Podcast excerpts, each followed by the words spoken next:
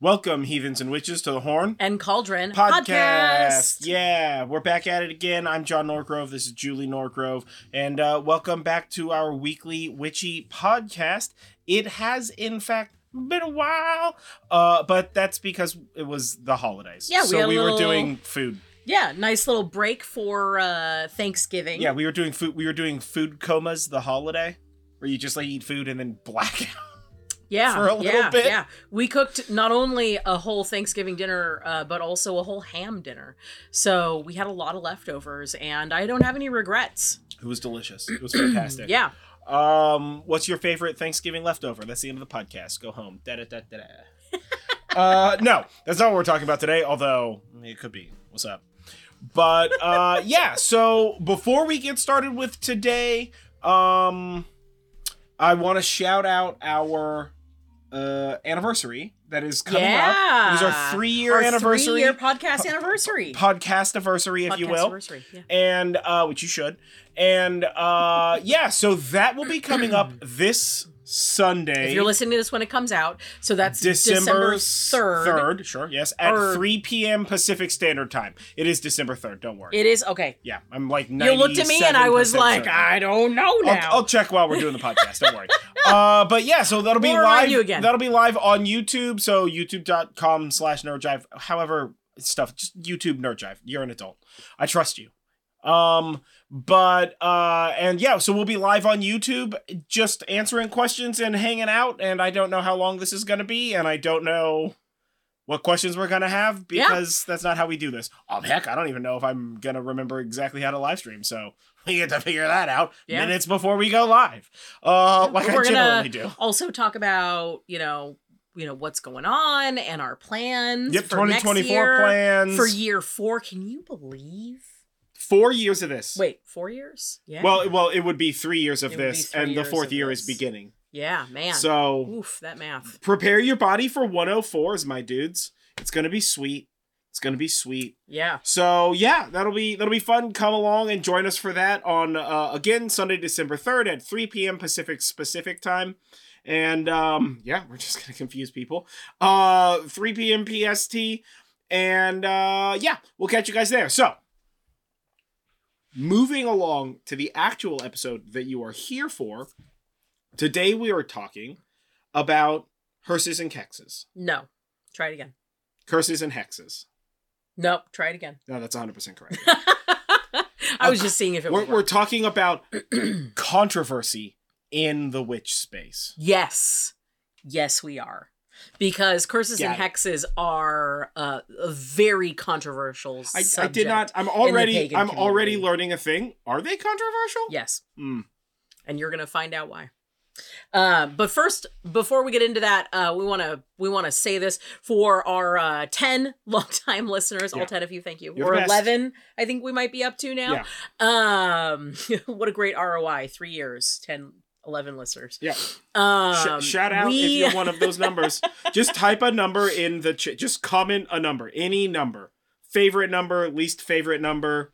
and we'll give you that number. You can be whatever that number is. R, anything you want to do. It's like a jersey. Yeah, Um, I don't know how that works. I'm not a sporty one. that's true. Uh, so before we get into talking about curses and hexes, um, we are not here to gatekeep. Our longtime listeners can definitely attest to that. Uh, so if you're new here, welcome. Uh, we try to have this be a safe space to curiously and respectfully explore a lot of different topics within the pagan and witch and uh, heathen uh, sp- spheres, yeah, spaces. alternative Yeah, religions. Well, as, as as well as an exploration of the history and like import and practices around those things. So like and our personal takes on things. Yeah, yeah, but we're not. If you do a thing, that's you. You, you. That's you. We're not here Yeah. to judge that. You do you, dog.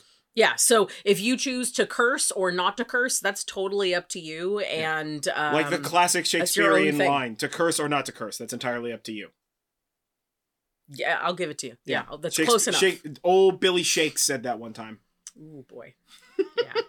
So close, I can call them that. anyway, let's talk about curses and hexes. The whole idea about them being bad or giving you bad luck is actually not as deeply rooted in magical practice as you may think. You, you do, are you talking about the like if you do a curse then it's gonna come back to you like the Yeah. like ah I, I'm gonna be dead real with you in my mind that goes as far back as like um that witches that three witches movie from the 80s where they like blow to light the candles which is like the coolest effect ever um oh, isn't that practical magic? practical magic Yeah, Uh, yeah. in my mind it goes like that far back and no further a little Um, further back than that. Um, because I feel like I like I feel like I've read enough historical stuff where where they're like this thing happened and uh, this curse was wrought upon the town and that witch just glided off into the night dog. And you're like okay well that seemed pretty effective. Cool I guess. Sounds like her spell worked. yeah. Uh, well, in actuality, the basic premise disco- discouraging curses goes back less than 100 years. Mm, So 99 years 345 days Uh, actually, we're just going to be talking about the late 20th century. Hmm. You know, the late 1900s. that's nice it's delicious I love that I love saying that. I love I love being born in the in the late 20th century Yeah, I have so much scope on the world yeah, I, I love. Uh, I love that I've been around since the turn of the century. So, Long before Um. the turn of the century, I remember going to shopping malls. So the idea uh sort of behind this premise that like doing a curse is is bad luck. And by the way, w- when I say curse, I mostly mean curses or hexes or any of those sort of off- uh offensive offense type spells. I'm really just going to use the word curse because it's easier for me to not switch Yeah, we have to we have different to we have to choose like a like a word to describe the entire hyper classification. But like so so think of like curse, hex. Uh, these are like generally targeted things. They're generally like, and let me tell you, the size of the quotes that I am making, so big. so big. but like dark magic you know or like um uh antagonistic yeah. um or anything to that effect right so like I, there's like a bunch of different words for these things and in some cultures that's just a spell you got a spell for making the apples uh uh apple blossoms turn into apples on the tree you got a spell for fuck that guy over there it's just a spell you know what i mean so like Yeah. like we're just using curse as like a generic english catch-all Yeah, exactly. So, um, we need, in order to talk about this idea that a curse gives you like bad luck or bad karma, Sure. we need to talk about the threefold law, okay or also known as the rule of three or the law of return. And essentially, the threefold law says that whatever energy or spell you put out, it comes back to you threefold. So if you're like, I want that guy to trip on the concrete and it works, then you will trip on the concrete three times, or you will get three times as worse tripping on the concrete. Sometimes in the pagan circle, this is referred to as just karma.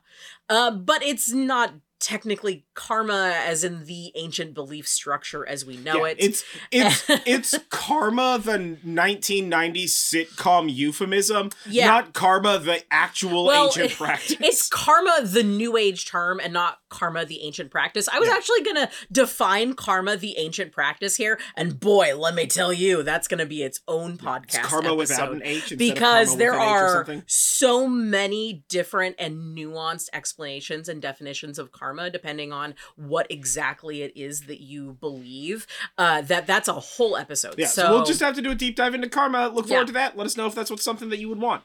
Yeah, Uh, exactly. Now, the threefold law's origins are an interpretation of the Wiccan Rede, which in short is, uh, quote, and it harm none, do what ye will. I mean, that's just saying like, do whatever you want. Don't be an asshole. Do whatever you want as long as it doesn't hurt anybody. Yeah. Now, this is This was written, the Wiccan Rede was written by Doreen Valiente in 1964. She, along with Gerald Gardner, was a notable part of creating the Wiccan religion, as well as, or in addition to, today's Sabbats. Uh, we have a whole series of pub chats talking about Gerald Gardner and Doreen Valiente and the other creators of Wicca. Um, and we will eventually get into a deep dive on Wicca itself. That's just a, a large piece there. Yeah. And It may have to be a um, multi part episode. It it most likely will be. Yeah. Uh, and so if you're interested in hearing more about those, there's sort of like little snippets in in a few different pub chats. Um, those will be in the recommended episodes uh, in the description below. yeah. Uh, uh, so you know, definitely check those out. It is wild. Um, now we also see a reference to the threefold law in Gerald Gardner's 1949 novel, which is probably where Doreen Valiente got this idea because she was homies with Gerald Gardner and actually wrote a huge portion of what we know as the like Wiccan religion. And when I say Wiccan is sort of like a general thing, it has definitely evolved since Branched off. Since then, Yeah. uh, but you know, all as as religions do. Yeah. Um, so this novel was called High Magic's Aid, and it and we basically see that quote in there. Um, and the the Wiccan Rede was also written about by Raymond Buckland. If you are an old school Llewellyn books fan, you'll definitely recognize that name. Um, and he wrote about that in the late 1960s. So this idea of doing a um, doing a, a spell like a curse or something that is antagonistic towards another person really only dates back to a fiction novel that some guy wrote who created a religion in the mid 1900s. Sure. Yeah.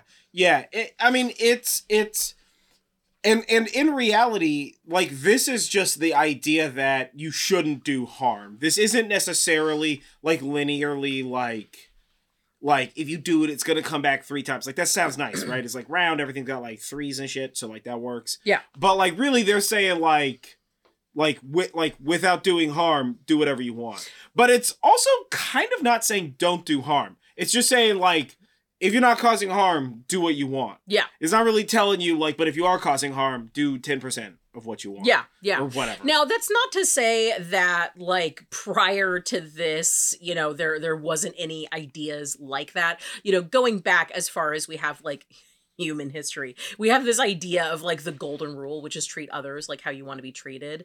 So the thing about um the thing about Well, the paganism is like, that it's like not really organized. So you don't really have like a like a book that tells you It's not a these are the rules, right? so everybody's kind of making up their know? own rules Yeah. as they go along so you know uh it's it's kind of wherever it is that you want that to be and people didn't really encourage antagonistic spells uh, or curses prior to this but they also didn't discourage them Yeah. Well, I- I think that I think that the idea of the antagonistic spell, the curse, having some sort of deleterious reaction is uh, maybe part of an evolution in literature, or like Yeah. or like in like uh, story, than it did in like actual practice. Uh, and the reason why I say that is that like you have stories you know where somebody does a evil curse or does like a dark mage or whatever and like it twists their body and like gets Yeah. them or whatever but those are also like newer stories yeah Yeah. Whereas in an older story it's like this guy did like a terrible curse and then definitely got married and had kids and retired on the beach. And you're like "F- fucking rad dog. Yeah, because he didn't yeah. piss off a god and like they were like you know he did okay because like he did a curse but like he, he didn't he made sure to step over that zeus statue and he didn't like start no shit with that guy or whatever you know? So i wonder if and like there's obviously in my opinion no way to like like definitely make a decision on this but like i feel like this may have to do with like uh the western evolution in story for Yeah. the like bad one to be doing that stuff like the simplification of the like hero v villain yeah into the like wicked witch of the whatever doing wicked witch stuff giving a gal an apple Yeah. You know, yeah. turn it into a dragon. Or Yeah, whatever well, we can, you know, I I see a pretty interesting like through line of like a histor like a historical timeline for this. So, um, like you know, this like the threefold law and the idea of like it'll come back to you threefold, um, comes like comes from a time when these particular witches these particular magicians these particular pagans were very inspired by the theosophy movement of the late 1800s and that was like a time when a lot of ceremonial magic was big. And uh, you know that grew out of this like idea from the late middle ages that ceremonial magic was only done by like rich people because they were the only ones that could really afford like robes and books and Yeah. stuff and and could read uh specifically read latin fancy rich dudes stealing all of our sweet hedge stuff, bro. That's what that is. yeah Right? yeah and, and and like the whole idea Also, are we are we even gonna believe right now that like a group of fancy rich dudes in like whatever England or wherever definitely weren't doing a ceremony because fucking Bob talked shit at the council meeting last week and we're like, guess what, guys?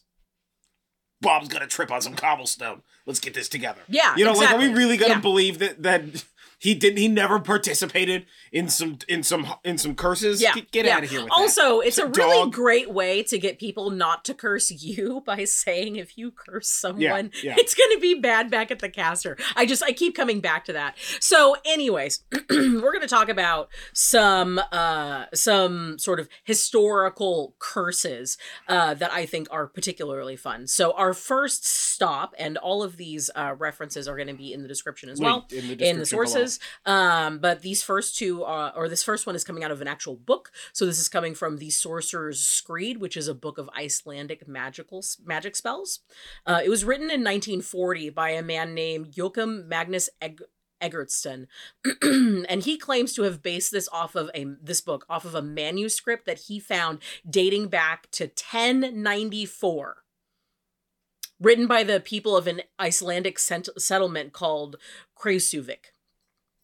Now, this guy never showed anyone this manuscript, so we have zero proof it existed. We also don't have proof that it didn't exist. It's just unlikely. Um, now, this book primarily focuses on staves or sigils. Uh, and again, you know, we're not gate- gatekeeping. Maybe this guy had this. Maybe he did an Aleister Crowley and like some spirit that lived back then gave him all this information and Yeah. he wrote it Yeah, down. He found some tablets. Doesn't matter to me. Tablets. Don't worry, I wrote down those tablets. yeah, it's fine. You it's know? fine. So um, this book primarily focuses on staves or uh, sigils uh, done in a particularly Icelandic or Nordic fashion. And there are not a whole lot of curses in this, uh, but there is a curse. There are definitely some. Yeah, but there is a curse called. Most of them are very heavily reliant on the visuals, and this is mostly an audio format, so that's not very helpful. Yeah. So there's one that is on page 131 called the Livestock Unaliver. And um, this one, you have a specific stave that you are uh, inscribing. And basically, the whole this is the whole spell.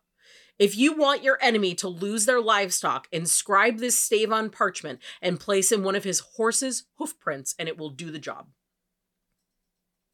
Hmm. It's that simple. Yeah. yeah. yeah. Put it in some. Put it in some footprint. Uh, it- this is very reminiscent of that horror movie where like that family bought a house and were like like everything was starting to get like spooky or whatever, and then there was like they found like uh like a rune carved like a box with like a rune carved Yeah. skull or whatever like underneath the house like directly under the bed of i don't know whatever the kid who was possessed or whatever the heck Yeah.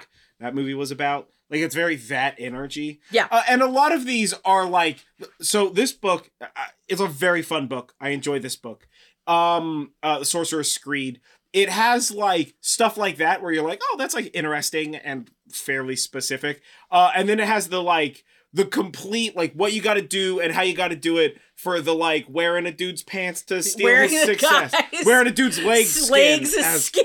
well, leg skin Yeah. as a pair of pants Gives a whole new meaning to leggings. Yeah. and like and there's like one where like you have to like catch it like i remember there's one uh, and i don't remember what the like effect is for but you have to like catch a magpie and secure a drop of its bud uh, its blood at like at like the midnight full moon, but you can't like hurt the magpie. So it has to be like like you can't like kill the magpie. Yeah. You know what I mean? Yeah. Like you have to keep it alive, Yeah. right? But you still need to like acquire a drop of its blood at midnight. And it's very you know, specific it's like too. very It'll very be like it must come stuff. from the left wing of the magpie. yeah, like, like, what like what who's coming up yeah, with this, like, bro? who does this? yeah, so like it's kind of all over the place but it's a it's a pretty interesting book especially if you're looking for like um I, I like it as a jumping off point for like Yeah. staves and like spells and stuff in the like Icelandic Norse yeah, sigil Yeah. stave sort of space. Yeah. Regardless of its historical accuracy, it's a pretty fantastic book.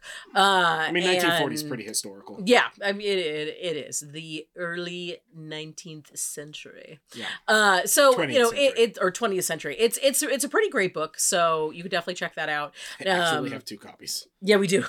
Uh, so moving along, we have the magical Greek papyri, and um, this one you can find linked below through the Internet Archive, where you can check it out for free. Uh, this is a collection, a huge collection, mind you, of papyri that range from the years 100 to 400. Um, AD. Uh, now, that's not to say that people weren't doing this stuff prior or after but this is the time frame these things came from. It is very likely using the clues that we find in this like absolutely huge treasure treasure trove of magical papyri that um, people have been doing this for like a long time. And this is basically like this is the uh the the you, you go on to etsy to purchase a spell Yeah, from the, somebody is kind the, of like, thing. this is like this is like the the the the commercial the, Yeah. the commercialization Commercially So- available spells. Exactly. You went to buy the spell. Uh, so most of the spells here um, that we in the magical Greek papyri uh, that we'd consider as curses are about splitting up a couple. Um, Nice. There's a lot of love magic-y stuff Eh. happening in there, um, or bindings. There's a lot of bindings, a lot of like let make these people break up. Um, and then there are others that are more along the lines of a curse, like this one um, that I'm going to read to you that's found in PGM 4 or IV 3255 through 74. And this curse is for insomnia.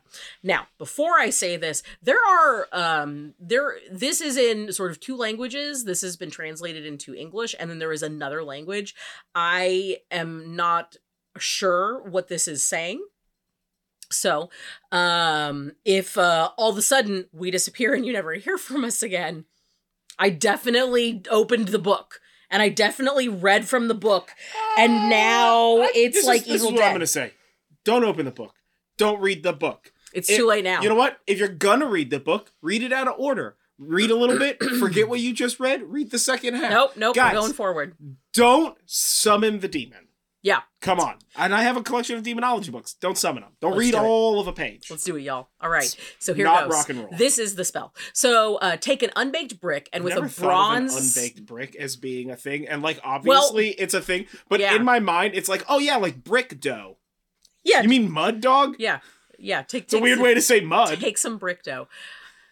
Store bought is fine if you can't make it. Um, take an unbaked brick and with a bronze stylus draw a draw an ass like a donkey running, and on its face write "Io, Io," and on its neck in the shape of a little bell "Io Oe," and on its back "Lerthemino," and on its breast Sabbath, and under its hooves, Abrasax. Then smear the brick with the blood of Typhon, which is, uh, if I remember correctly, generally like a like a goat, um, and a pig with the juice of an onion. Um, you could very crazy to even easily buy. juice of an onion. yeah, it's Just- it's Ugh, you know, you just squeeze Yeah. it like an orange. it would really be easy to to purchase the blood of these animals at the market in- Oh at this time me! as well. yeah, by the of way, course, yeah. um, so the spell, uh, so the spell on the brick written with more blood goes like this. Io erbeth, Io pakebeth, Io bulchaseth, Io bulchaseth, Saraum, kokoloktom, Pathathanks the Shaker, Io erbeth, a pumps louth labath, Siso pukere, you fortunate one, Tesho patanak thende, Myfor Irebalon Chithi, Rupethe Aperma Pelops, the shaker of the world, I call upon you, great Typhon. Io Erbeth, Io Pakabeth, Io Bolchoseth, because I am he, and then you say your name. Uh, hear me in this business which I am performing, Lethermino Aruzoron, Bathau Chiamsifis, O great Typhon. Lerthamino, attend this magical operation which I am performing, because it is our great and honored name that I am saying and writing. Abermenthau formula. So the formula is the thing that you want to have happen. So this would be saying the name of the person uh, and that you want them to be awake. and then underneath the ass, so on the bottom of this brick, you would write, Give her the heaving of the sea, total wakefulness of Mendes, and give her the punishments.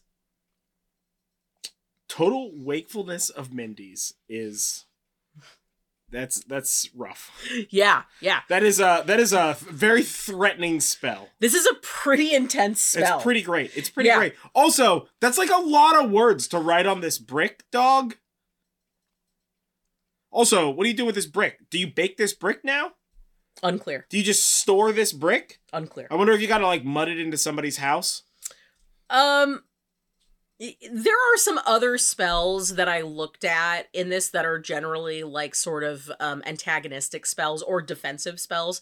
And when you're trying to do something against someone, whether you're causing them harm or just making sure that they're not hurting you, you generally take the thing that you're using as like the physical representation of the spell and you bury it, Mm, smothering it. Mm, and you're uh, it's it also sort of acts as like binding it and keeping it in place and keeping it you know contained. Uh, and another thing about this is this is a pretty like impressive spell to read aloud and i feel very magical reading that spell aloud. One of the things about uh magic in ancient rome You know and you, ancient you know how you, greece you know how you break this spell? I just thought about this. what Well, you know, you've just done all this work so that way can't somebody can't fall asleep. And if you want to cure their insomnia, you just bake that brick. yeah, you, just, make the brick you That's just it, bake that brick and you just throw that brick. And that person's gonna go to sleep. Guarantee it. Yeah, done. Uh, one of the things about doing spells from the magical Greek papyri is the ancient Greeks and the ancient Romans believed that the more forceful your wording for a spell, the more forcefully you could say something, either like in the tone of your voice or in the words that you're using, uh, the more impressive and the better results that you would get for Yeah, sure. spell. It's way fancier. yeah. Right? If you're just like mumbling gently a curse, not that fancy. I mean, but that's but if you're, pretty cool if you're, too. If you're if you're if you're standing on like the on the precipice of a cliff, looking down on a city, screaming into a thunderstorm, people are gonna be like, "All right, guys, we maybe move out of this fucking city." You see Bob's up there screaming at the thunderstorm again. I don't like it. I don't like what it implies. I'm gonna go somewhere else. Yeah, yeah, exactly. So that's a pretty fun one that I found for insomnia. cool. There were others. Um, there are. There's a bunch of really Insomnia interesting is in also there. an incredibly fucked up. It's so catty. dog. It's so It's catty. not like oh, I want you to hurt yourself. Like okay, the the the Icelandic screed spell is like you're gonna lose one of your cows. Get hungry, dude. And this one's just like you just your legs are gonna do that tingly leg thing when you're laying down in bed, and you're just like not gonna go to sleep. And there's gonna be like a lump, and you're gonna have to like refluff your hay or whatever. And you're gonna lay down, and a guard's gonna knock on the door because he thought he heard something around the corner, and you're like, "Oh, I gotta deal with this. yeah, that's again." psychological. and then you're gonna dude. lay down, and you gotta get up because you gotta go pee all of a sudden That's or whatever. like you're seeing that person on the regular, and Yeah. you're like, "Oh, you look so tired today." Yeah. Huh? Is everything, is everything all right? And they're like, "Man, I just like haven't slept since like the last quarter moon," and you're like, "Huh." I wonder what could have Mm. happened that would cause It's super something unfortunate. like that. Also, I bought you Huh. this brick. so this Yeah. is for you. Maybe it'll help. Put it in your house, dog. Get yeah. closer to it. Yeah, so that's super fun, and I have every time I look at the magical Greek papyri, I am just delighted by what I find. Yeah, So look forward to seeing more videos that I'm doing on my social media, reading some of these magical Greek papyri texts because they're fantastic, uh, and I love them so much. Um, So, next stop, we're going backwards in time again. This time, we are going to talk about the execration texts. These are ancient Egyptian texts that are written on clay, uh, stone, or on figurines. And these date from like 2600 BCE to about 1070 BCE. So, these are like thousands of years old. Yeah. And um you know, this is sort of like the some of the like these the oldest of these like 2600 BCE is kind of like some of the oldest time frames that we really have for a lot of the like information about magical stuff. Like some of the oldest deities that we've talked about come from as far back as this. Like this is very very old. So the text on these is typically written in red or black ink on a figurine or on a clay pot. The color doesn't particularly have a symbolism as far as I can tell here, although in some cases it may have. Uh, it's more along the lines of these were easy inks to get. so you know and they were typically available to just about everybody uh now normally what you would do with these is the curse is written on the figurine or the pot and then the figurine or pot would be bound like tied up with rope, uh, then smashed, then stomped, then stabbed, then cut, then spat on, then locked in a box, then urinated on, then burned, and then buried. That is very dramatic. Now, not all of the steps would happen to all of these things, but it's clear that most objects that we have found incorporate multiple steps, and some of them multiple times, like stab it four times with a spear and then stomp on it with your left foot once. You know, that sort of a, a thing. Sure, so sure. we can definitely sort of see that in some of these. Um, and there's not a lot in the way of inscriptions because these are um, very old, uh, but it's also very difficult to get the information about these because they are. in such poor condition thanks to the manner in which they were done um but this is another one where we see that like the object that we are doing that, that we're basically putting this spell on has been uh, typically buried. Mhm. you know so all of these steps happen and then it's buried or it's smothered. And sometimes underneath uh foundations uh these these sort of things are found. And same thing with the greeks and the romans. It's very it's very possible that they got the idea from the egyptians with this.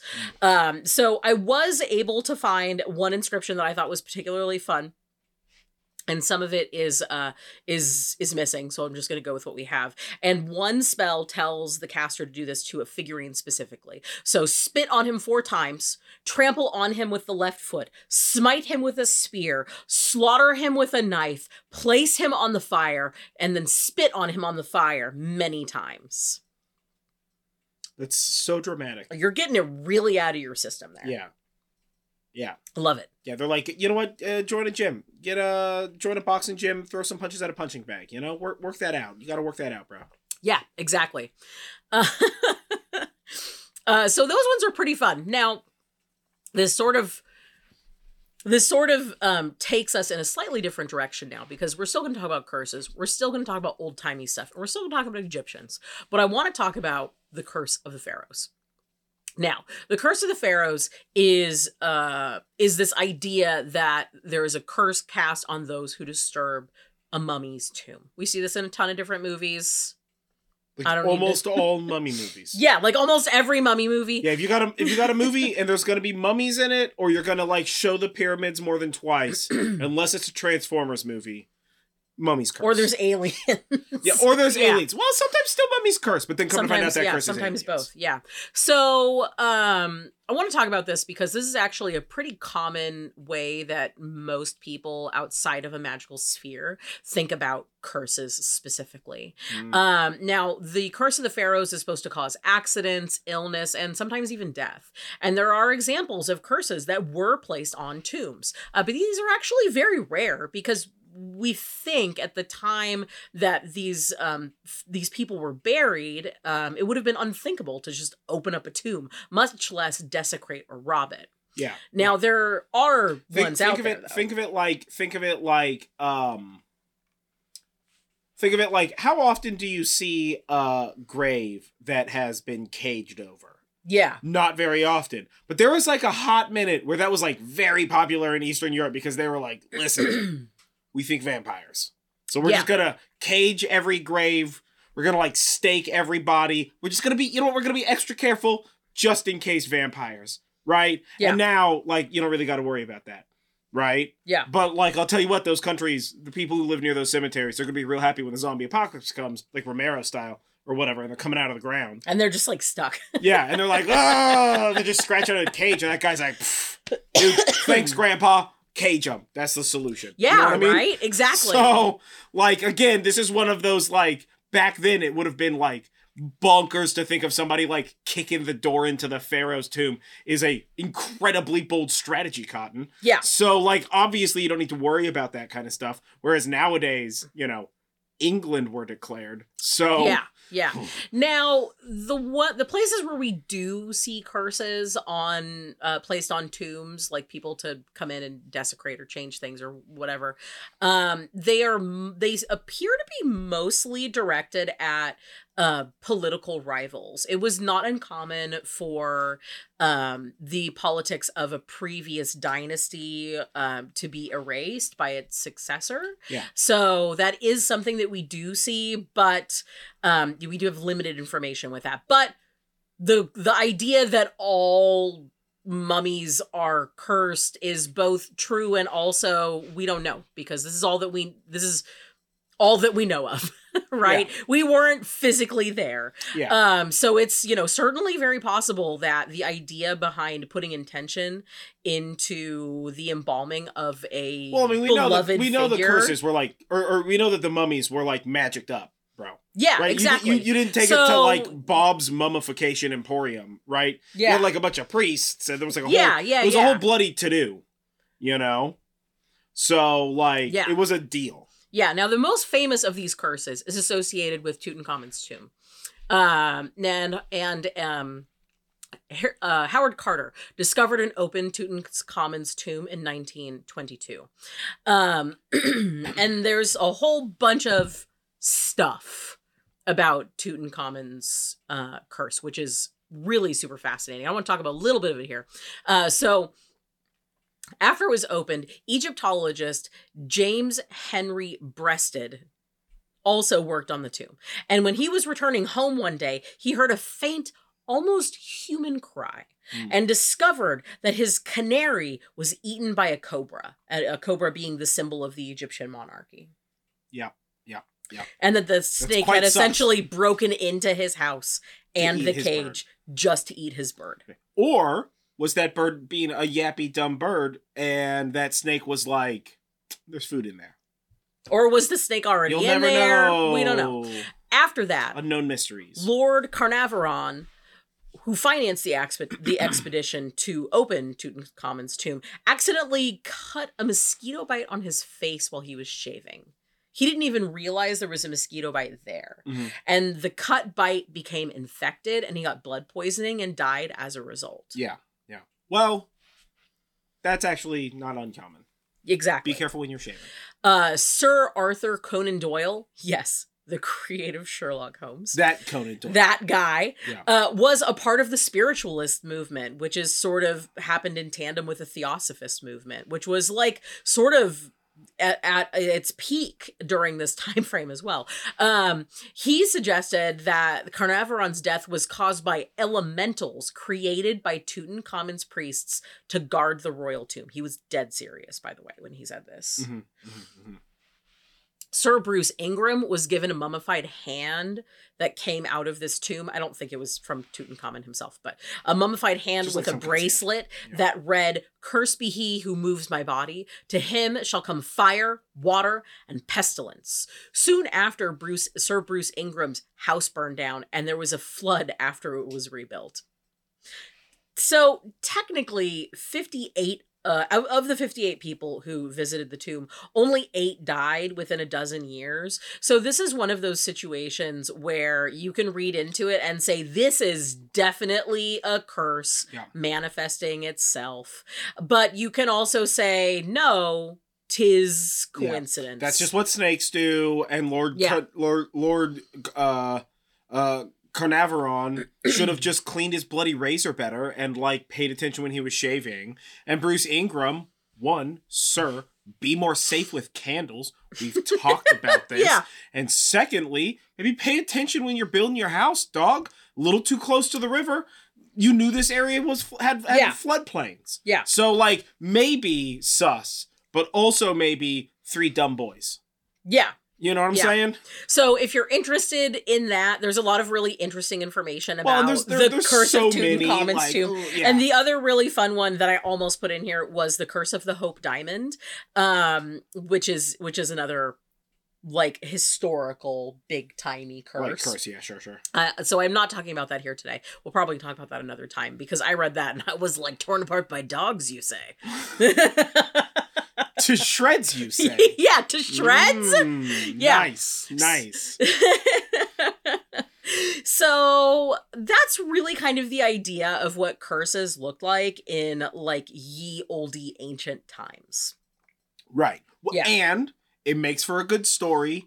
And you got to think at the height of like, of like, we're doing imperialism tomb robbing. Yeah. Um, like, uh, that was also the height of the like. That's where you got a lot of those like books and those stories Yeah. from. So you have to think like most people's interactions with the idea of curses is like, uh, uh, like a like a mummy movie or book, and like uh, adventures, uh, some adventure English adventure dude or Australian Yeah. adventure dude or whatever, like book or like uh some book about like a hoodoo thing happening like if you're in america it would have been like a book about a hoodoo yeah, thing or voodoo or, or voodoo like thing yeah. or whatever. So like a lot of our curse stories are in general like you done did a bad curses. Yeah. Cur- curse you, curse your family, curse your horse.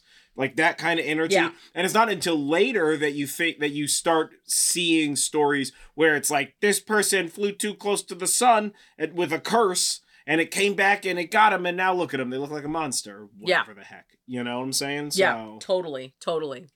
So next we need to talk about black magic or uh, low magic. Um, You know, I have never heard the term low magic refer to black magic. um, they are not necessarily interchangeable. Synonymous. Yeah, they're not necessarily synonymous, but they are very much linked together. Um, and curses are often called black magic. They can also be called low magic. Um, so in 1456, Johannes Hartlieb, a Bavarian physician, decided that black magic included divination and demonic magic. He was okay with most herb-based magic because that was kind of medicine, right back then. Yeah. And he started. He's a the Bavarian physician. He did herb magic, bro. yeah, and Yeah. he started the idea that this division of magic is based on the intent of magic. Sure. Yeah, that makes sense. Well, and if he's saying demonic magic, of course he's going to say divination magic, right? Because, like, 1456, Bavarian physician, he's probably doing church stuff, Yeah, right? The Bible says, uh, don't suffer no, um, don't suffer no diviners to live. The it's a mistranslation when you see it say that it's or like the way that I've always heard this talked about is that the like like suffer no witches or Yeah. whatever to live is like actually a mistranslation. It's specifically no like seers, no diviners. yeah, Like nobody's seeing the future.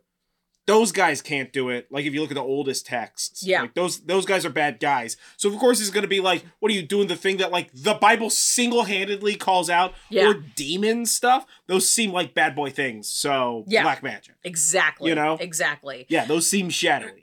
Yeah. So of course. So, with him being sort of the grandfather of this idea and sort of the coining of the phrase of black magic, um, the acceptability of herb and folk magic things, because it's not always herb based, but sometimes, you know, sometimes it's a little more magic-y and a little less medicine-y. Um, this continued on through most of the Middle Ages, and most of this type of magic was performed by village healers and really sort of sat on the line between magic and medicine, or even magic and psychology.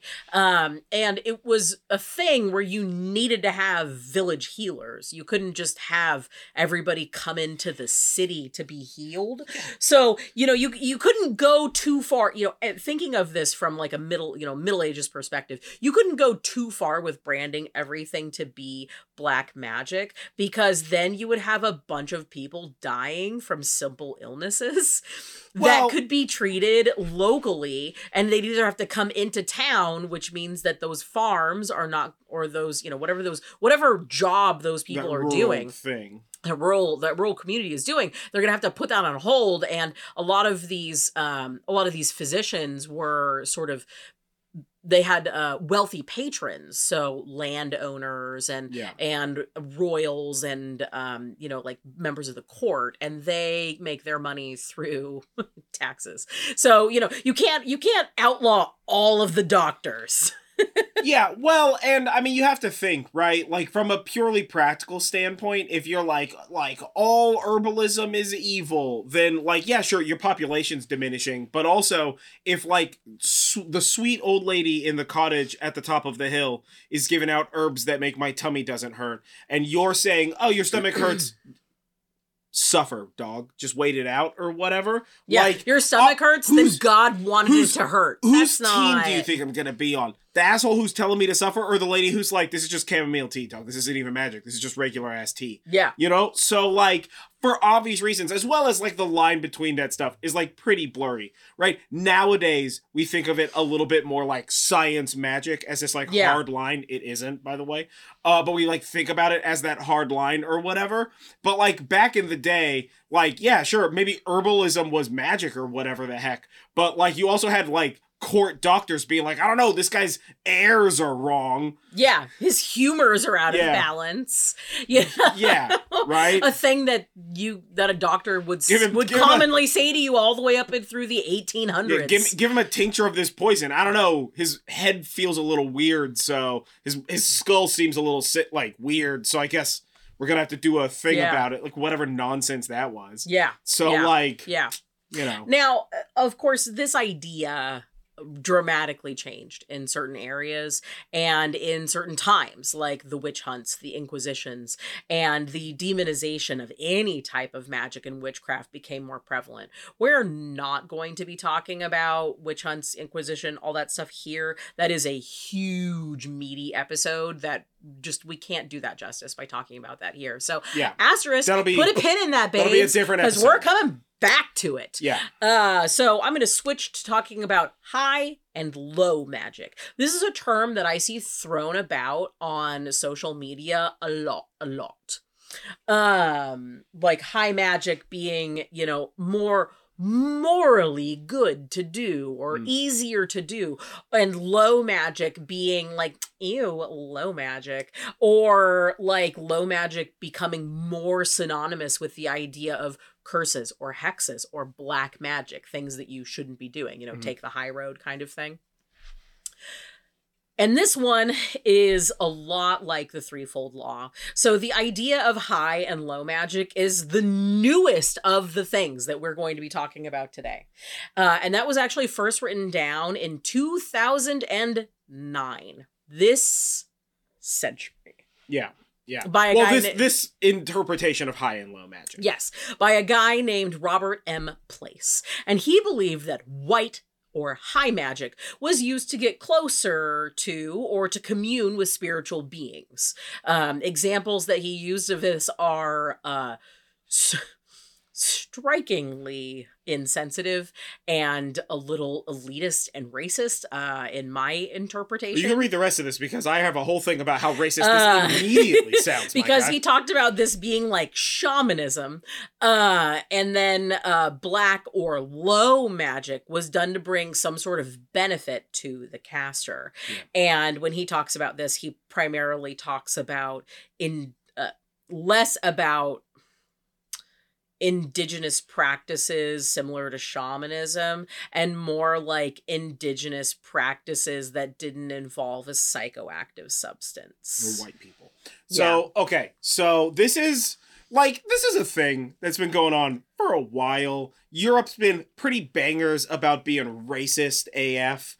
Um uh like there's a lot of racism in a lot of pagan practice. Like we talked about this in our Odinism podcast for like obvious reasons. A lot. Um, a and our lot. toxic internet witchcraft toxic podcast. internet, was- of course, of course, right?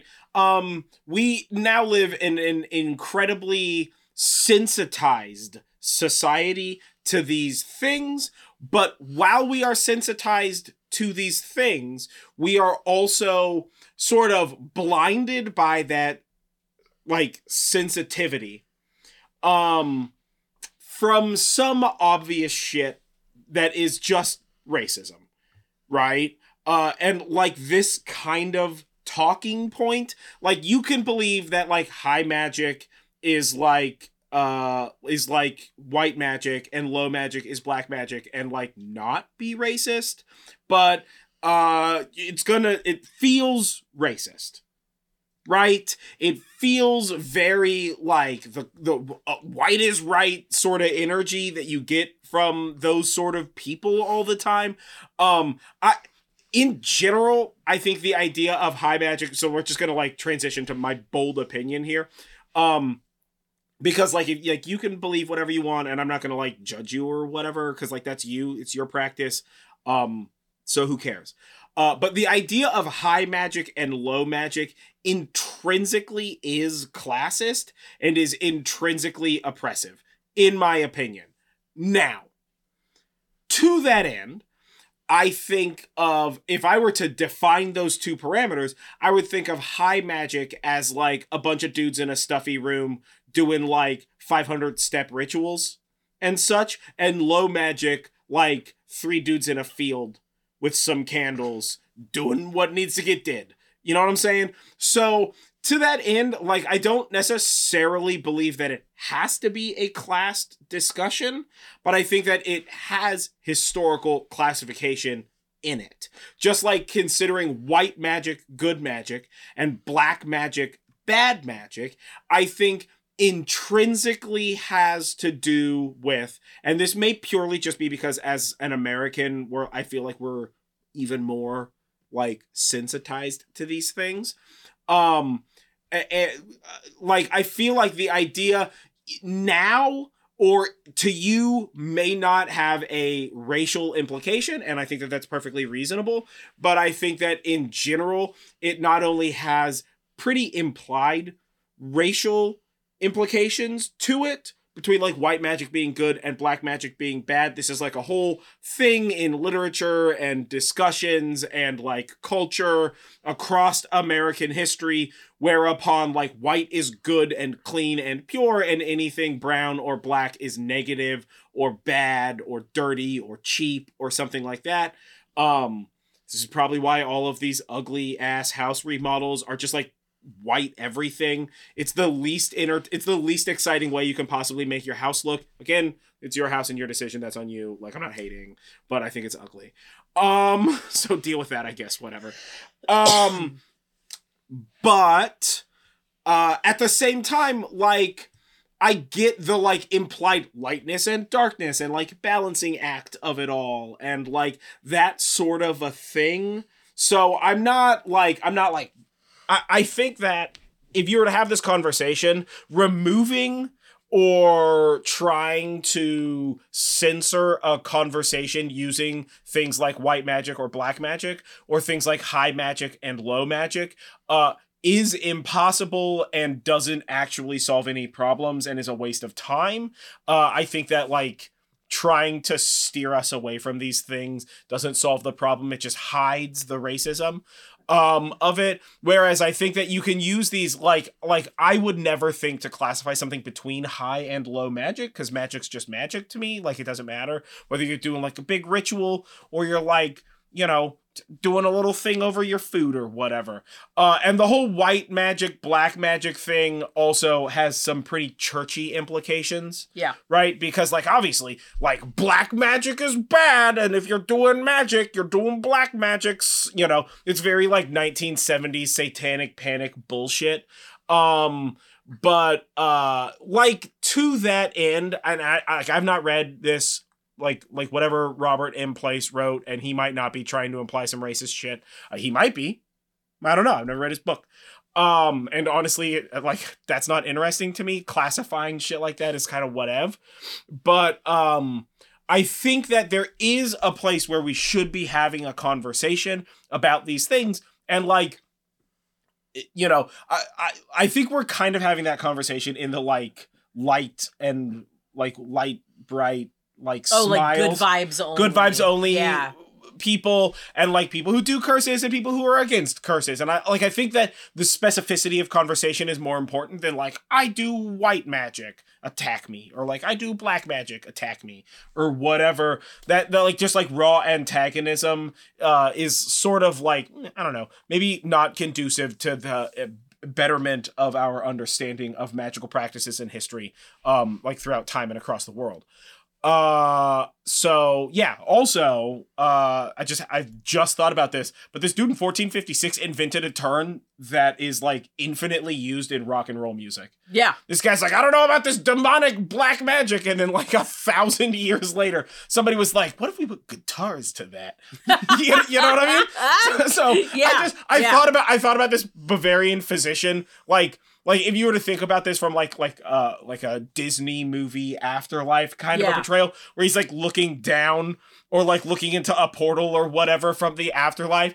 and he's just like why are all these weirdly dressed people using the term black magic? What do they do with their hands over there? Why is that guy's hair so big it's like a lot of leather that's a bold strategy what's Why is happening he right now circling his head like Yeah. that? what's happening right now? And they're like, oh, you have the audio turned off on this portal. Here, let's turn that on. And they turn the audio on, and he's like, hmm.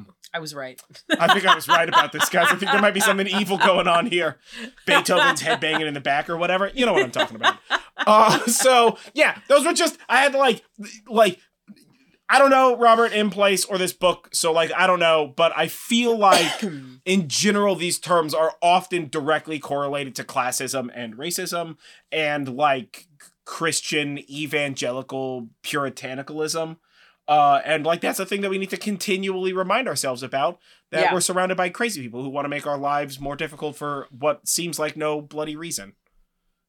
Yeah, yeah, So- I, I agree with all the things that you so have said. soapbox set aside, guys. Yeah. Thank you for coming to my TED I talk. think that in a time where uh, I think that in the current time that we live in, we have so much, uh, so many things trying to fracture people apart. Yeah. And I think that focusing on the, well, you can't do this, or this isn't that kind of magic, or we don't do that kind of magic here, really sets um, anyone who is part of the pagan sphere, pagan being essentially just sort of the Uh, the catch-all, non- the catch-all, catch-all internet term. internet Yeah, term for pagan all of talk. us here. Yeah. You know, You know, I think that it really only serves to fracture people and one of the one of the th- one of the side effects, one of the reasons, perhaps one of the purposes for the idea of fracturing um, a community like like ours, like the pagan community, is so that we have less power.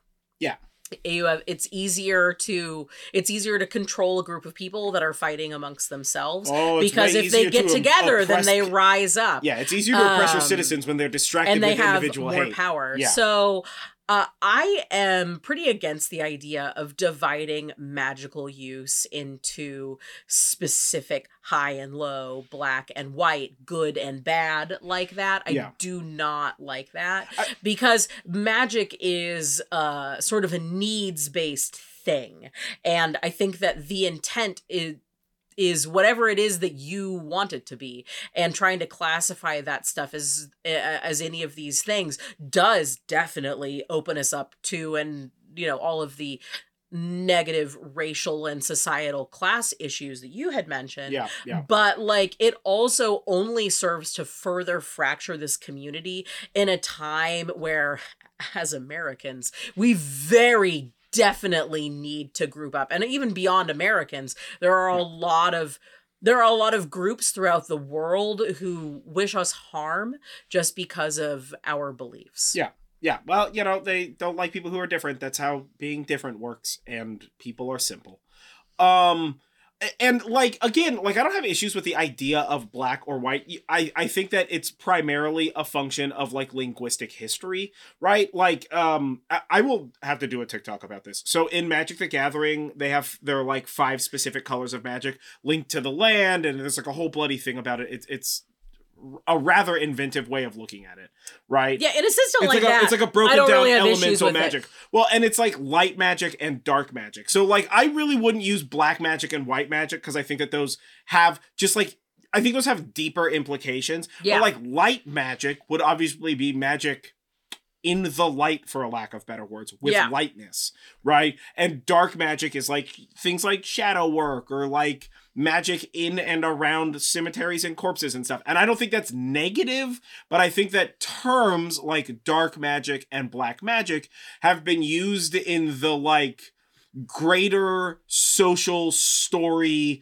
like uh um narrative for long enough that they have uh evil in quotes or bad guy in quotes connotations right to wit i don't think that they should have those connotations but they do which means that if you're saying something something something black magic something something you also need to define right or like something something dark magic define right uh, just so that way you know. And I mean, to that end, if somebody's uneducated, shadow work would sound evil and bad, and it very obviously is not. Yeah. If you know what shadow work is, you know what I'm saying. So it's like that kind of a thing.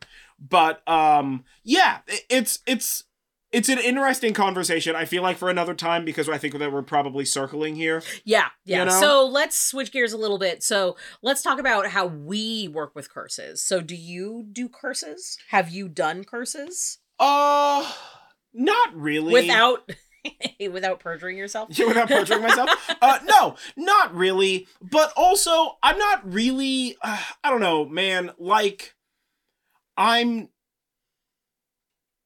With time, I am becoming an increasingly less structured practitioner of magic. Right? And to that end, like, a curse is generally such a structure. There's such a shape to it and I'm I'm much more I mean I feel like were I in the magical place that I am now but at a younger uh less stable or mature mature sounds like I'm way less crazy. Um less mature We can't place in my word, life man.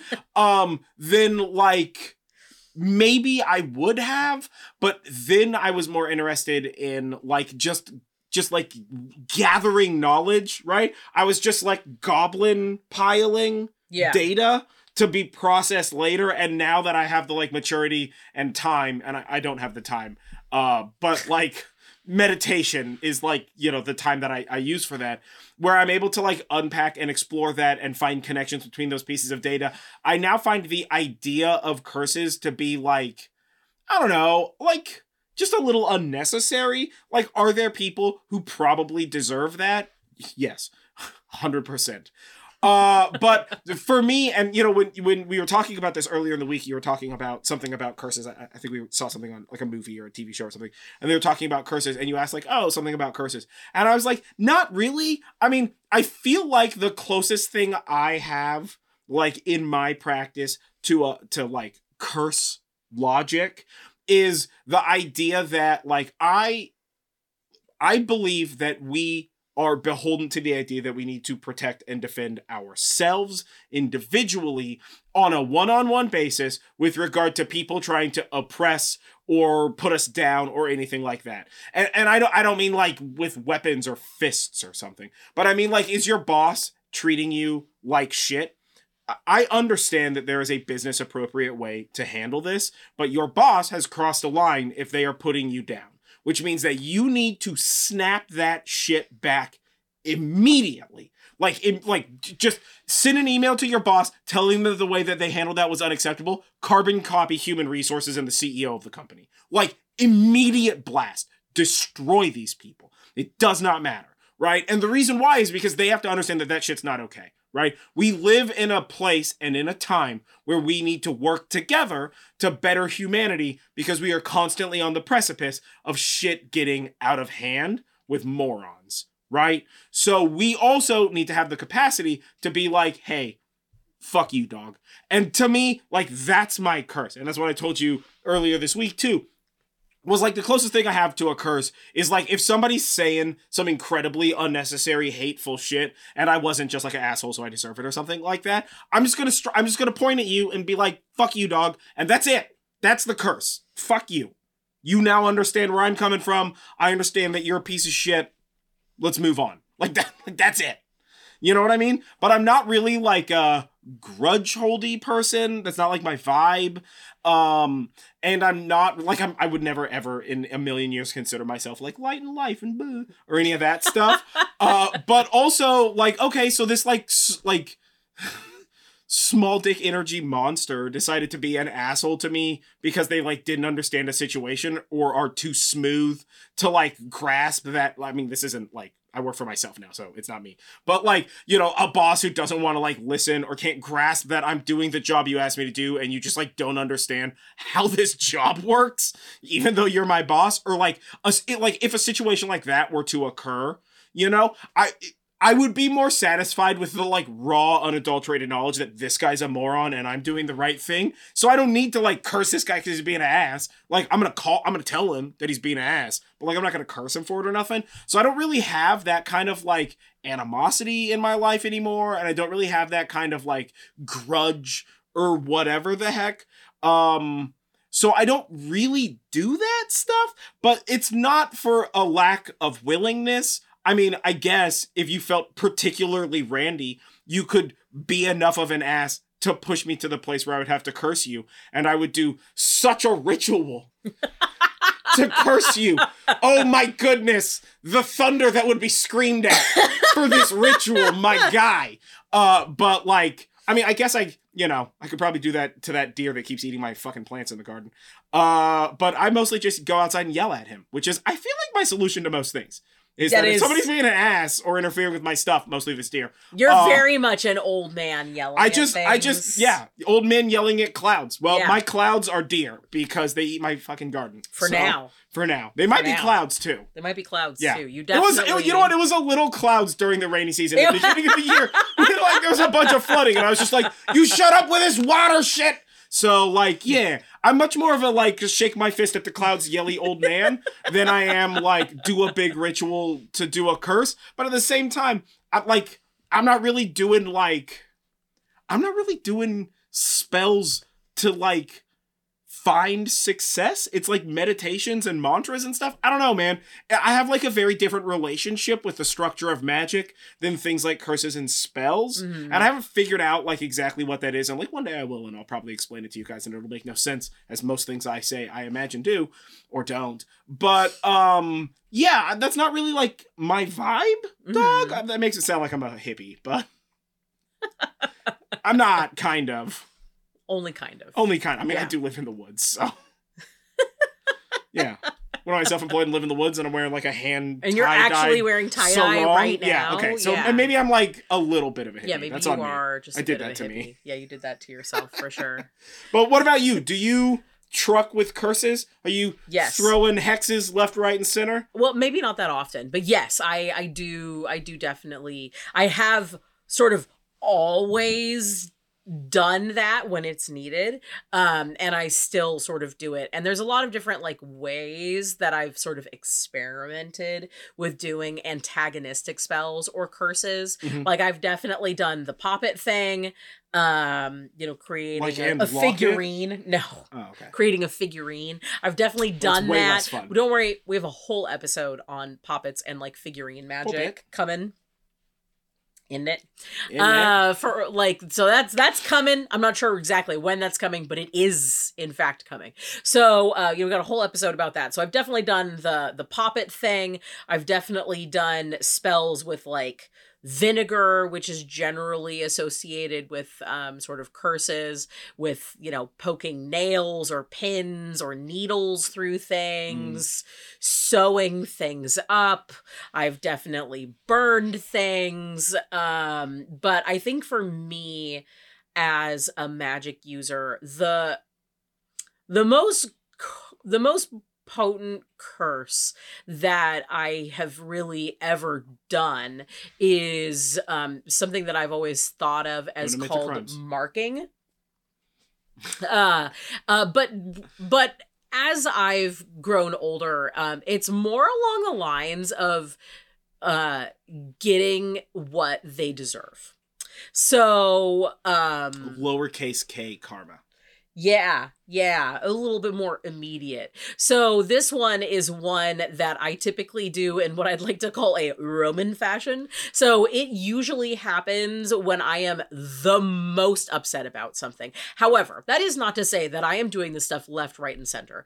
Um, so I'm going to tell you what I do, and then I'm going to explain to you sort of how or when I normally do this type of a thing. So normally it's me being very upset at a situation or a person and talking uh d- talking saying out loud typically by myself um how upset I am and uh that I want them to get what they deserve. So I am not saying I want this person to whatever. You're not saying is. I want this guy to trip on a rock. You're being like, this guy was an ass. He's gonna get what he deserves. I want them to get what they deserve yeah. because the thing is, is I don't, you know, I don't. I don't, don't know want, what the proportion I don't know what the proportion is, yeah. right? Like and also I don't want to be the person to cause something really bad to happen to another person. Uh f- even as even as upset or angry as I may be like at that person at that situation when I have done when I have done a curse, I don't wish somebody, you know, a car accident. Yeah, you know, like or anything like like that. Like I actually don't wish any of that stuff. Sure. Uh, that's not to say that I could never wish that, but that's just the place that I've that I've done. And when I do that, I'm usually calling upon spirits and uh, asking them to do my bidding to mark this person so that they get what they deserve. Yeah. So and then you're just doing, you're just ex- you just express you're just get buying them the express pass the the, yeah. the Disney Parks express pass yeah. so they can cut in line at the at the old karma uh, at the old karma ride you know, in the park or whatever the heck. Yeah, so that's what you just you just gifting a dude. You're like, listen, Mickey, that guy over there seems like a real nice guy got him this pass so that we can cut in line. And Mickey's like, I'll deliver this shit to you. And then like hands yeah. it to the guy, and the guy's like, sounds like a great idea. Cuts in line, you know, get gets what he's got coming to him or whatever. Yeah. Yeah, yeah. so that's like barely a curse. That's like cuts in line, gets an upset tummy later, can't go on any more rides. Yeah. Yeah. Sounds like he he's, got he's what taken, he deserved. He's taken by the Mensis or wh- whatever that saying was. the Mendes. The Mendes. Uh- Men- yeah, whatever. the Mendes, I think. Mendes, I, Mendes. I think it's Mendes. Yeah. Um. So yeah. So that's that's what I normally do. Now, as time has gone on, um, I. I, I generally try to rather than putting my because it still expends magical energy and for what it's worth i have never noticed um the threefold law in any work that I have done with that stuff. So if it's happening, I haven't noticed it. Um, so your mileage may vary. Well, but you're but, also you're not you're not saying like you're not really doing well, you're not actually doing any harm to a person. Yeah, yeah. Right? I'm not saying because like I'm if, not saying that your daughter's gonna prick her finger on a spindle on her birthday and die or whatever or yeah. whatever yeah. you know i'm not doing any of that stuff so as i as i get older with this sort of thing and i think about the res- the magical energy that i put out i would rather expend my magical energy on things that better me. Um, so I would, given the choice, I would rather than doing a curse, doing something to get me into a position where I no longer have to deal with that situation that then caused that that that co- that would have been a curse anyways. Sure. You know, like if I'm upset with someone, I want to do a spell to make it so that I don't have to deal with that situation anymore. Sure. sure, Um, totally, and totally. in situations where that's not possible, I have typically tied my success into their karma. So something along the lines of the better I do, the worse they feel. Yeah. The more heinous the what they get coming to them is the more positive something is coming to me so that i am specifically benefiting from one of these spells as opposed to just having like just um, just harm. Oops, yeah, oops, just- all harm. yeah just just Yeah. oops all harm Yeah, or totally, you know totally, whatever totally. it is uh so and then i just sort of like kick back and i just like let let let the magic decide what it's gonna do Totally. totally. and a lot of times when this has happened it's been particularly delicious and juicy Yeah. and i enjoy it a lot well, thi- and this about- sort of think about- developed out of a habit uh, out of a thing that i had noticed when i was considerably younger where i would say something like that and then somehow that person's karma was visited on them. Uh and then it was like oh i'm speaking it to be true. So i do that a lot more intentionally nowadays. So do i work with curses absolutely uh in my own specific way. And uh i'm pretty happy in the practice that i have sort of stumbled upon into with Sure, how totally. i work with antagonistic magic. Sure, totally, totally. Yeah, I mean, I you know, I, and I I think that like the way that you're putting it, where it's you're basically just like this person should get the, what's coming to them, like they, like karma should get them or whatever. I think that's kind of a, that's sort of like the same basic vibe for like why I don't like specifically do curses is is like it's all gonna work out, dog. Like don't worry if you're an asshole, we all know. So good luck with that, homie. You know, like that's that's kind of the way that I look at that. But um but but also like just like if somebody does a thing and like the example that I that like came to my mind is it's kind of like if you're driving down the freeway and somebody like is like swerving behind you and like cuts you off all all hella dangerously or whatever the heck and then like takes off and then 5 minutes down the road you see them pulled over by a squad car and you're like oh that you deserve it dog. Like it's that kind of energy. Like did you make that guy get pulled over or was it like definitely fated that that guy was gonna pull, get pulled over because he was driving like a man? or is it like a little bit of both? You know or is it a little bit of both? Exactly exactly. So yeah i mean yeah i think that some people have a pretty deep connection with curses and i think that some people are like a little bit less. Uh and like i get both sides of the equation for what it's worth. Um i don't think that curses are specifically negative and i don't think that curses um I, you know i don't i don't necessarily agree with the idea that like you should never do curses right uh, I think that it's kind of like a personal and situational decision. Uh, so you know, it's I'm I'm kind of whatever about that. Yeah. you know what I mean. yeah that's that's kind of how i feel about that yeah, as well I'm pretty I'm pretty whatever. It's interesting, for sure. yeah You know, and if somebody's got curse based questions, they want advice on a curse, like I'm gonna give you deets, dog. You know, yeah I, you want got, some you want to find out some good good correspondences like i got you like we actually Yeah. don't have correspondences for this because it's generally so specific and there's Yeah. not like this is an herb that you use for curses i mean like there are technically those herbs and I mean, a baked brick is definitely a correspondence yeah for a a baked curse. brick that's Yeah. Hey, you want to curse somebody? Bricks. They communicate the point quite well. yeah yeah well Ask Berkeley in the 60s. Yeah, a lot of a lot of like a lot of like uh herbs and plants, uh, you know, a lot that that or like stones, like a lot of that kind of stuff. That's correspondence with like curses or like black magic. Uh, are uh, generally poisonous. Yeah, they're also just crimes.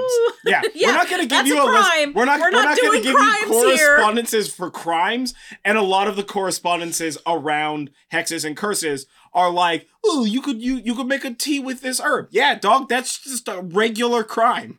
That's not a curse. That's called poisoning. There's Yeah. already a word for that, my dude. Yeah. Like, thank you, no thank you. Yeah, like You know? I, it's not really a curse if you like take a handful of a poisonous plant and like shove it into your enemy's mouth and run away. Yeah. like that's just a crime. That's Yeah. not a curse. In fact, it doesn't have to be a poisonous plant. You take a handful of regular plant and you shove it into somebody's mouth and you run away. You've committed a crime. Yeah, it could, it could be a delicious plant. It could be basil or something. Still a crime, dog. You're not allowed to put stuff in other people's mouths without permission. Yeah, Um, get get consent. Duh. Yeah. Get so get y'all. consent before you. Yeah, and uh, speaking of to people. consent, one interesting thing Oh, that I think uh, is not often brought up in this whole curses sort of discourse is something that we talked about in our uh, love magic, which is that some people don't do love magic because of the idea of um, free will and obtaining consent and um, if that's a if that is a um if that's a belief that you have that you should obtain consent before you do magic on a person uh, or that you should not be altering their sort of thought process about things i definitely urge you to think about that in relation to curses as well i'm not saying if you believe that you shouldn't do curses i'm just saying think about it Yeah, that, is an, Um, that is an interesting topic. And also, if you can get consent from somebody to curse them, that's that's impressive. Good for you, yeah right? Like I'm proud. I'm proud for you. yeah yeah i uh i definitely want to see the link the, to neg- that viral the, video The raw negotiation tactics Yeah. of that of that consent form. Yeah, I'm very here for it. totally totally so this was uh curses and hexes we hope that you got some interesting things out of this Although, is your job contract a consent form to be cursed to suffering in your current job? Ooh. Dark thoughts. Oh, Dark thoughts with. Jonathan. Yay. Yeah, I um, Uh, legally have yeah. no legally no comment, No my comment. dude. I work for myself. I don't have a I don't have a I don't have an employee contract. I'm my own employer. Yeah. But curse me, I'm a terrible boss. Right? Always doing work. When I could be being lazy. Always doing work. Yeah, I could be being lazy. Yeah. Uh so yeah, that's curses and hexes, a little bit of history, a little bit of our insight. Um what's your opinion on it? That would be the most interesting thing to me. Do you do curses out there? Um do you like not do curses? Is there like a particular reason why or why not? Uh, and if you do do curses, don't commit don't admit to crimes in my comment section. Whoever is about ready to type something, never admit to a crime. That's right. Don't right. do that. Don't admit But- to crimes here. But you can let me know what kind of curses you do that are non-specific and definitely not admitting to a crime. Yeah. Uh, theoretical, theoretical curses. Let's call them those guys. Um, yeah, we have to make sure that the uh, FBI agents who are monitoring all of our histories. Yeah. Um, I assume they're robots at this point in time. I assume it's FBI robots probably monitoring us. probably. There's We have to we have to make sure that we're not incriminating ourselves. or the- everybody's in the that. FBI and just not us, Yeah, like uh, the Truman Show or whatever that's called. boy, that would be a twist. Oh man, Oh, that man. would be very upsetting. yeah, but definitely, I want to. I want to hear from from y'all. Like, what are your thoughts? Your opinion? What are your thoughts opinions? on curses and stuff? Yeah, so comment below on Did you learn something interesting? Are you gonna go and now read from the book of magical papyri? Yeah. Yeah, do you want to do you want to shout that stuff into a storm cuz that sounds fun. It's very cool. uh but yeah, so anywho, uh that was curses and hexes. Uh and uh with that, we're uh we're going to move on to the next part. Next part, uh shout out to our patrons. You guys are the best. So, uh, Alan, Miranda, Helena, Alexa, somewhere, and Brianna, you guys are awesome. Uh, thank you for supporting us. You're you're keeping us doing stuff and doing Yep. it better each time. We appreciate you and what Um, yes. you do. Yep, for hundred us, percent, yeah. hundred percent. And we Uh, appreciate your involvement in our Discord community as Yep. well. Yep, fun conversations over there. Um, sometimes weird conversations, but they're Sometimes always fun. weird, like what weird. dinosaur would Zeus be? That's fair. That's fair. Think about that. Yeah. Uh, comment below. What do you, you know, whatever. uh, but uh, so yeah, and obviously, if you want to join our Patreon and support us and be a member of our Discord and do all that kind of stuff, or uh, even uh, be a member of our Patreon community, where within we do monthly hangouts where we all chit chat and just like and you get to hear about all the stuff that's going on in our life. Yep, all the it's behind the scenes stuff, what's going on in our life stuff, and weird magical stories that we've just like picked up over the ca- over the last month. Stuff that we've watched. Yeah, shows Yeah. that we've watched or been like like. Future Oh, plans. yeah. Yeah. Yeah. All kinds of So stuff. um, so yeah, you can always join our Patreon and and uh, do all that stuff or what have you. Um, so yeah, and then again, last but not least, I want to remind everybody who's still listening because it's been a while um, about the live. So Yeah. December 3rd at 3 p.m., which is Sunday, which is a Sunday, the upcoming Sunday, if you're listening to this when it first comes out. Uh, that is going to be our three year anniversary live event on YouTube. Our YouTube channel is called Nerd Jive. Um, and there'll be like links in our social media about this. So like check that out or what have you. Uh, and come hang out with us. Ask us questions.